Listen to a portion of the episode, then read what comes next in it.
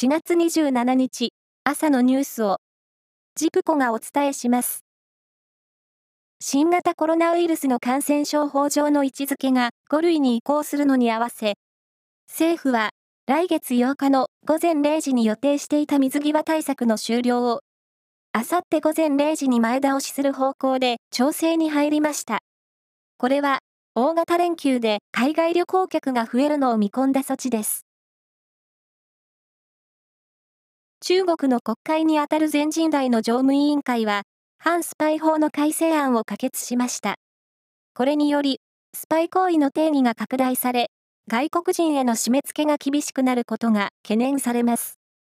中国での外国企業の活動にも影響が出てきそうです。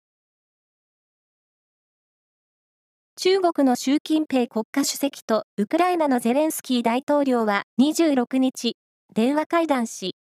習主席は、停戦の実現に向け、中国政府の特別代表をウクライナに派遣する意向を示しました。264人が犠牲となった名古屋空港での中華航空機事故から、昨日で29年になり、空港近くの慰霊施設では、遺族らが花を手向けて亡くなった人たちを追悼するとともに、空の安全を祈りました。プロ野球は昨日、6試合が行われ、中日は、広島を6対3で下しました。中日先発の涌井投手が7回まで投げ、3失点で、移籍後初勝利を挙げています。その他の試合は、DNA、巨人、ソフトバンク、ロッテ、日本ハムが勝っています。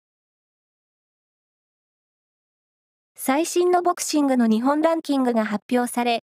キックボクシングから転向して、今月8日のプロデビュー戦を白星で飾った那須川天心選手が、スーパーバンタム級7位に入りました。NHK 大阪放送局が、今年の秋から放送を予定している朝ドラ、ブギウギのロケ撮影中に、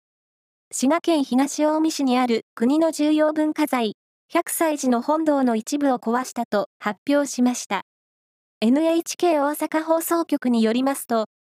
現在の本堂は1650年に完成したもので、